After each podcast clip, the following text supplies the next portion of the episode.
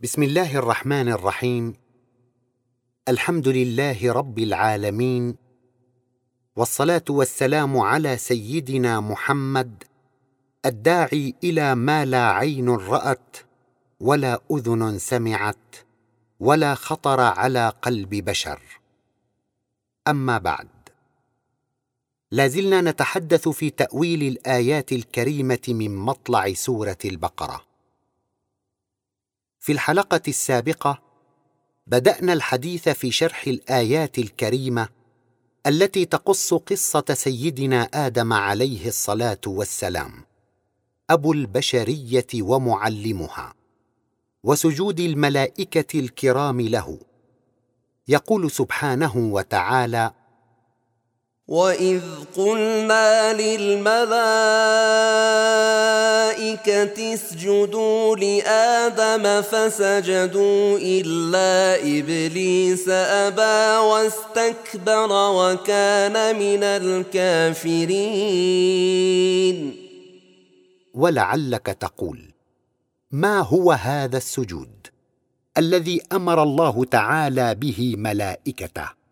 وهل يكون السجود لأحد غير الله تعالى؟ فنقول السجود هو الطلب المقرون بالخضوع النفسي والتقدير.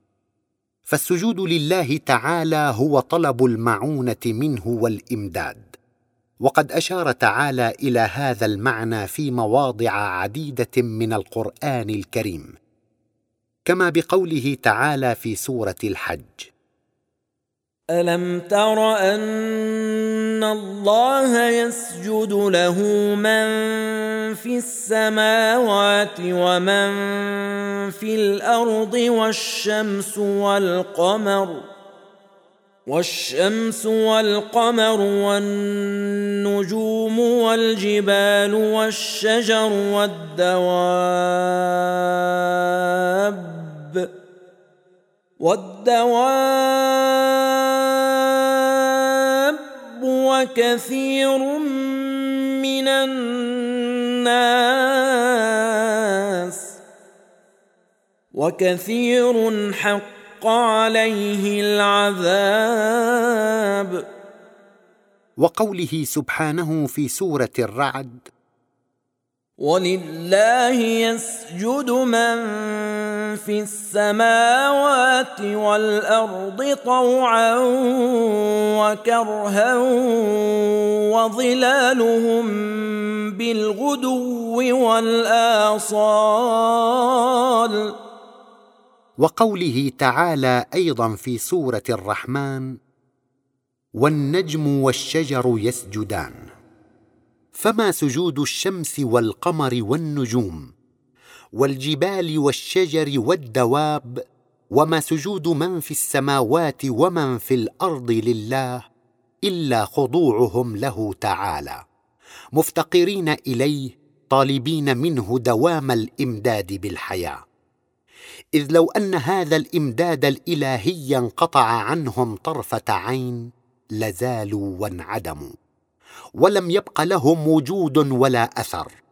فكل ما في الكون ساجد لله مستديم الاستمداد منه والإقبال بنفسه عليه. وهنالك سجود آخر وهو السجود لمن تعظم شأنهم وعلمهم لتستزيد منه. وبهذا التعظيم وطلب المزيد منه ترتبط نفسك بنفسهم. فإن كانوا مؤمنين بالله دخلت من بابهم عليه صلى الله عليه وسلم وحصل لك الشهود لكمال الله سبحانه. فما سجود إخوة سيدنا يوسف وأمه وأبيه له إلا تعظيمهم علمه وتقديره من بعد أن رأوا من سبقه إياهم في العلم والإيمان. وبهذا التعظيم والتقدير ارتبطت أنفسهم به مقبلة معه على الله. وإلى ذلك أشارت الآية الكريمة في قوله تعالى في سورة يوسف ورفع أبويه على العرش وخروا له سجدا. وقال يا أبت هذا تأويل رؤياي من قبل قد جعلها ربي حقا ويؤيد هذا المعنى أيضا ما ورد عن سجود السحرة لسيدنا موسى صلى الله عليه وسلم بما أشارت إليه الآية الكريمة في سورة الأعراف في قوله تعالى وأوحينا إلى موسى أن ألق عصاك فإذا هي تلقف ما يأفكون. فوقع الحق وبطل ما كانوا يعملون. فغلبوا هنالك وانقلبوا صاغرين. وألقي السحرة ساجدين. فهؤلاء السحرة لما رأوا من سيدنا موسى ما أبطل سحرهم على الرغم من كثرة عددهم وقوة كيدهم. عظموا علم سيدنا موسى وقدروه وأقبلت نفوسهم عليه خاضعة لعلمه. وهنالك وبهذا الإقبال النفسي عليه تبدت لهم من وراء تلك النفس الصافية الطاهرة تبدت الحقائق بادية ظاهرة. فما أن ألقوا ساجدين حتى قالوا قالوا آمنا برب العالمين رب موسى وهارون. ولما هددهم فرعون بالتعذيب والتنكيل والتصليب خاطبوه بما شهدت نفوسهم من الحق. غير عابئين. قال تعالى في سورة طه قالوا لن نؤثرك على ما جاءنا من البينات والذي فطرنا. فاقض ما أنت قاض. إنما تقضي هذه الحياة الدنيا. إنا آمنا بربنا ليغفر لنا خطايانا وما أكرهتنا عليه من السحر. والله خير وأبقى. إنه من يأت ربه مجرما فإن له جهنم فإن له جهنم لا يموت فيها ولا يحيا ومن يأته مؤمنا قد عمل الصالحات فأولئك لهم الدرجات العلى جنات عدن تجري من تحتها الأنهار خالدين فيها. وذلك جزاء من تزكى. فيا ترى من أين جاء السحرة بهذا البيان الذي بينوه؟ وقد جيء بهم من المدائن المختلفة محضرين وما سمعوا من سيدنا موسى صلى الله عليه وسلم بيانا ولا دلالة. إنه التعظيم والتقدير لعلمه صلى الله عليه وسلم. جعل نفوسهم ترتبط بنفسه مقبلة على الله. وهناك شاهدوا ما شاهدوا من حقائق. فقالوا ما قالوا من كلمات اليقين والإيمان. شأنهم في ذلك شأن ملكة سبأ. لما عظمت ملك سيدنا سليمان صلى الله عليه وسلم. قال تعالى في سورة النمل قيل لها ادخل الصرح. فلما رأته حسبته لجة وكشفت عن ساقيها. قال إنه صرح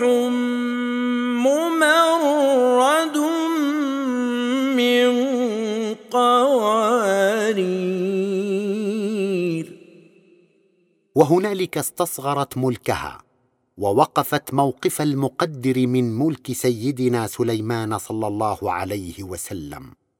وما هو عليه من شأن عظيم. وما أن نظرت فيه هذه النظرة حتى دخلت نفسها على الله من باب تلك النفس الزكية الطاهرة. فكان لسانها مترجما عما في نفسها حيث قالت قالت رب إني ظلمت نفسي وأسلمت مع سليمان لله رب العالمين.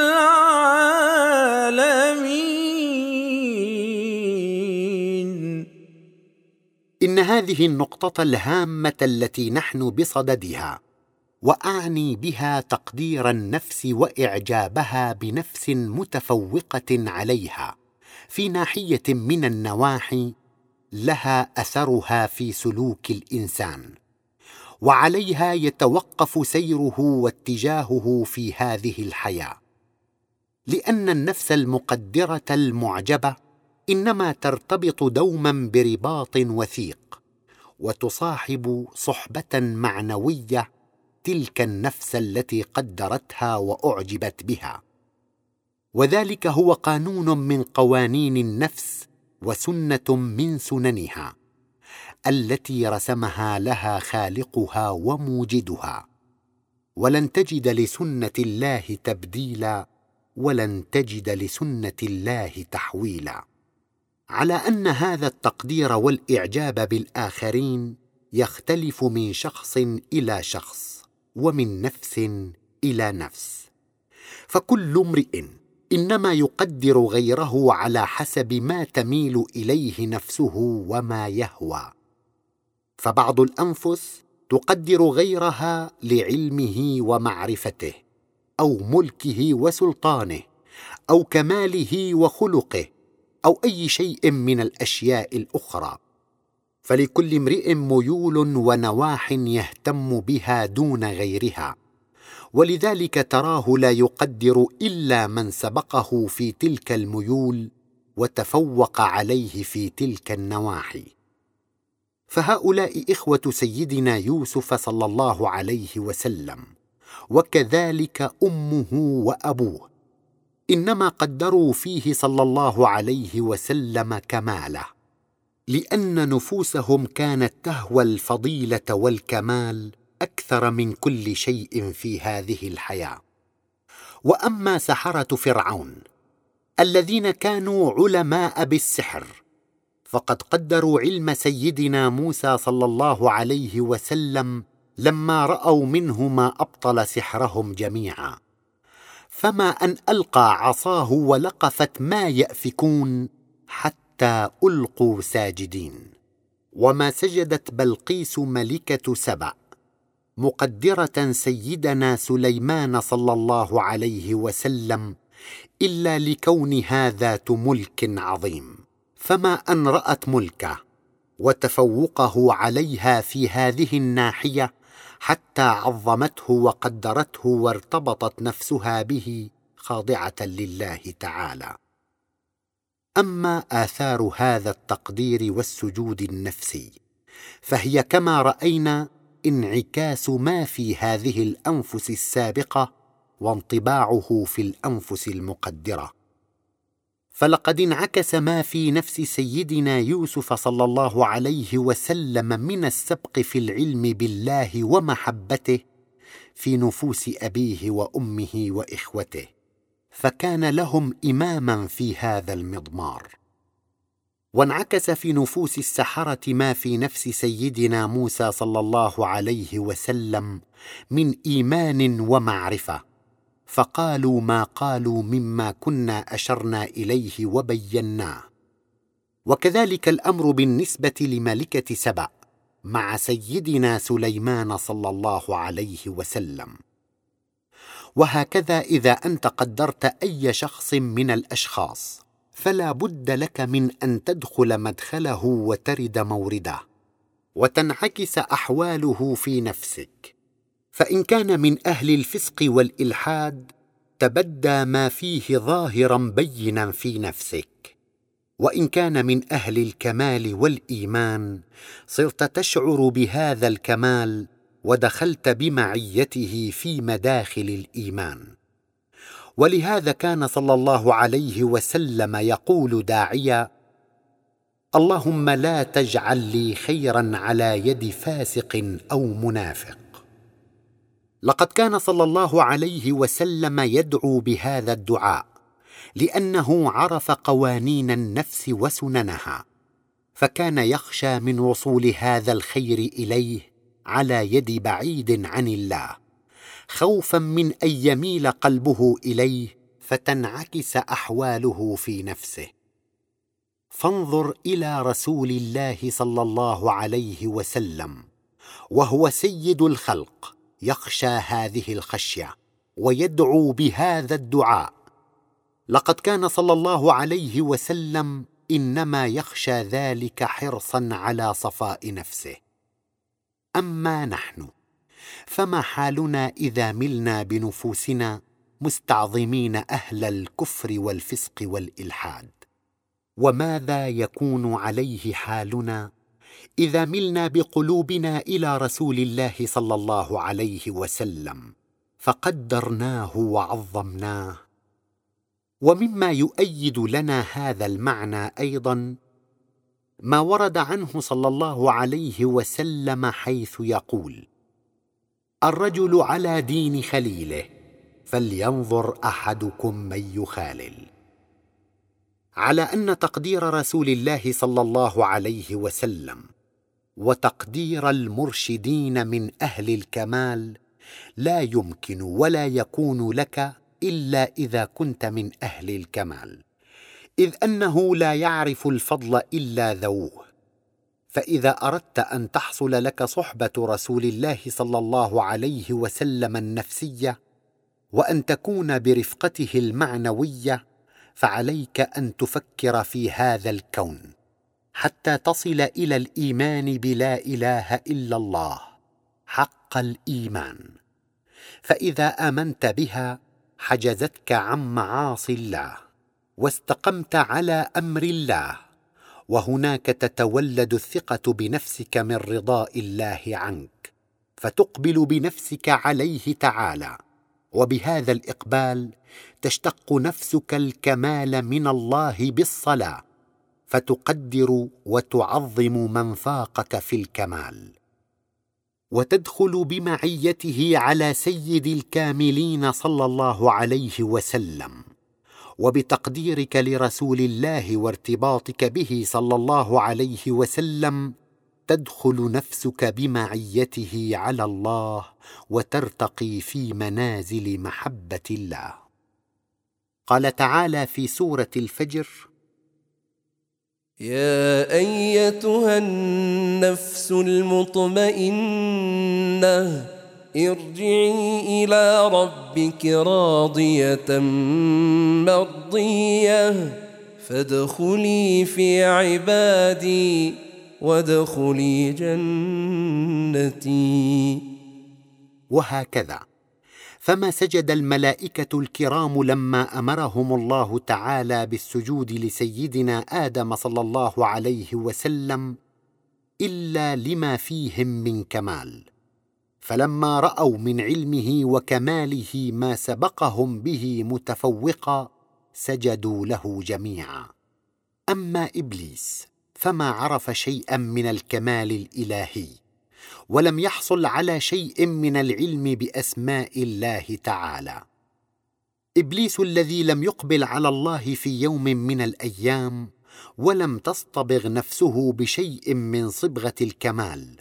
هذا الجاهل الأحمق. الذي ما قدر خالقه لما أمره بالسجود لسيدنا آدم صلى الله عليه وسلم. أبى واستكبر وكان من الكافرين.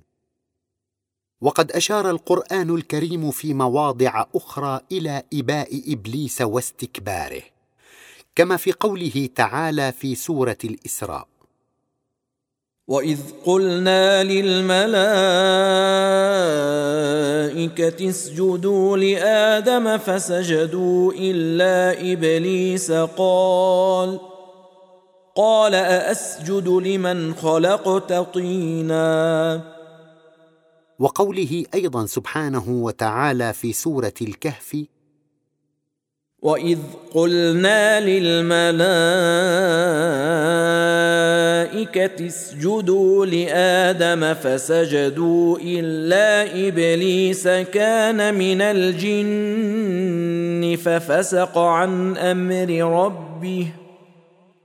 وأنت ترى من خلال هذه الآيات الكريمة أن إباء إبليس واستكباره عن السجود إنما هو شيء ناشئ من كفره بخالقه ولذلك عمي عن الحق. وأبلس عليه الأمر وخفي عنه ما عليه سيدنا آدم صلى الله عليه وسلم من الكمال. كما ترى أن إبليس لم يكن رئيس الملائكة كما يزعم فريق من الناس. بل كان من الجن ولم يكن له عرف بعظمة خالقه ولذلك فسق عن أمر ربه. ثم إن الكفر وخلو النفس من الكمال يجعل نظر النفس بمعزل عن رؤية الحقائق قاصرا على رؤية الصور متعلقا بالأوهام.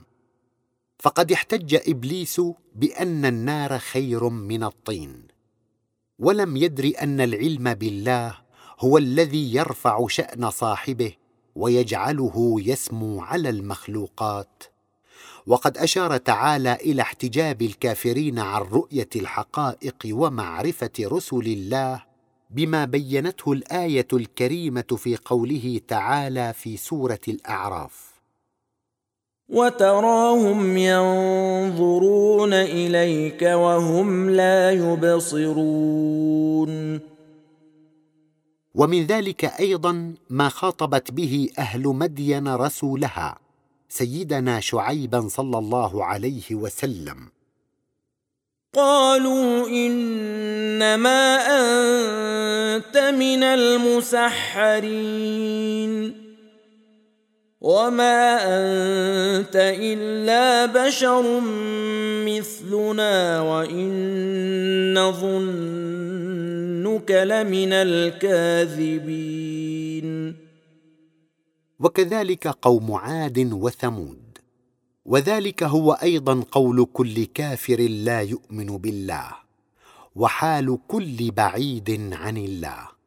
ومن هنا يتبين لنا أن معرفة رسل الله عليهم الصلاة والسلام وتقديرهم وكذلك الصادقين من أهل الإرشاد لا تكون إلا بعد الوصول إلى الإيمان بالله. ذلك الإيمان المقرون بالعقل.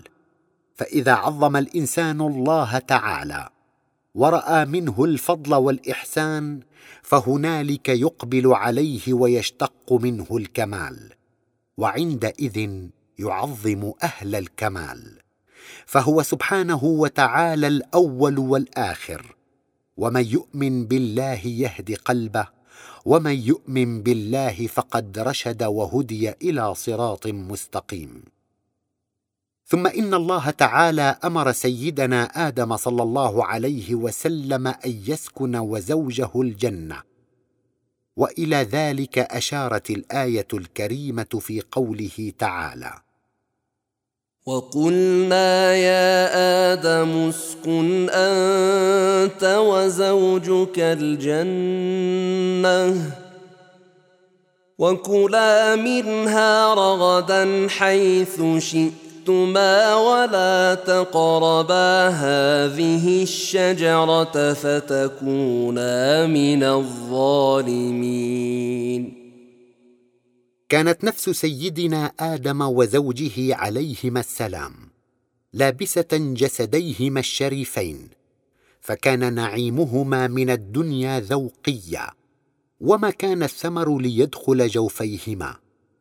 الدخول للجوف يحتاج لهضم وعمل. وليس المراد من الجنة ما يتبادر لبعض الأذهان من أن سيدنا آدم صلى الله عليه وسلم كان في بادئ الأمر في مكان مرتفع في السماوات. ثم أهبطه الله تعالى إلى الأرض التي نحن عليها. فإن مسر الآيات ينفي ذلك. وليس هذا الظن بمطابق للحقيقة في شيء. فالله تعالى ذكر لنا في أول هذه القصة أنه أخبر الملائكة بأنه جاعل في الأرض خليفة. قال تعالى في سورة صاد إذ قال ربك للملائكة إني خالق بشرا من طين. والطين في الأرض لا في السماوات. كما أن الآيات التي ذكرها الله تعالى في القرآن الكريم مبينا فيها أصل الإنسان وبدء خلقه تنفي ذلك أيضا. وتبين أن الإنسان أول ما وجد على الأرض التي نحن عليها الآن. قال تعالى في سورة آل عمران ان مثل عيسى عند الله كمثل آدم خلقه من تراب ثم قال له كن فيكون. وقال أيضا سبحانه وتعالى في سورة نوح والله انبتكم من الأرض نباتا ثم يعيدكم فيها ويخرجكم اخراجا وقال سبحانه في سورة هود. هو انشاكم من الأرض واستعمركم فيها وقال سبحانه وتعالى في سورة طه منها خلقناكم وفيها نعيدكم ومنها نخرجكم تارة أخرى. فالله تعالى خلق سيدنا آدم وزوجه من الأرض وأسكنهما فيها وكان لهما في الأرض جنة. والجنة كما كنا بينا من قبل ذلك النعيم النفسي المستور الذي يجده الإنسان في قرارة نفسه ولا يطلع عليه أحد من الناس.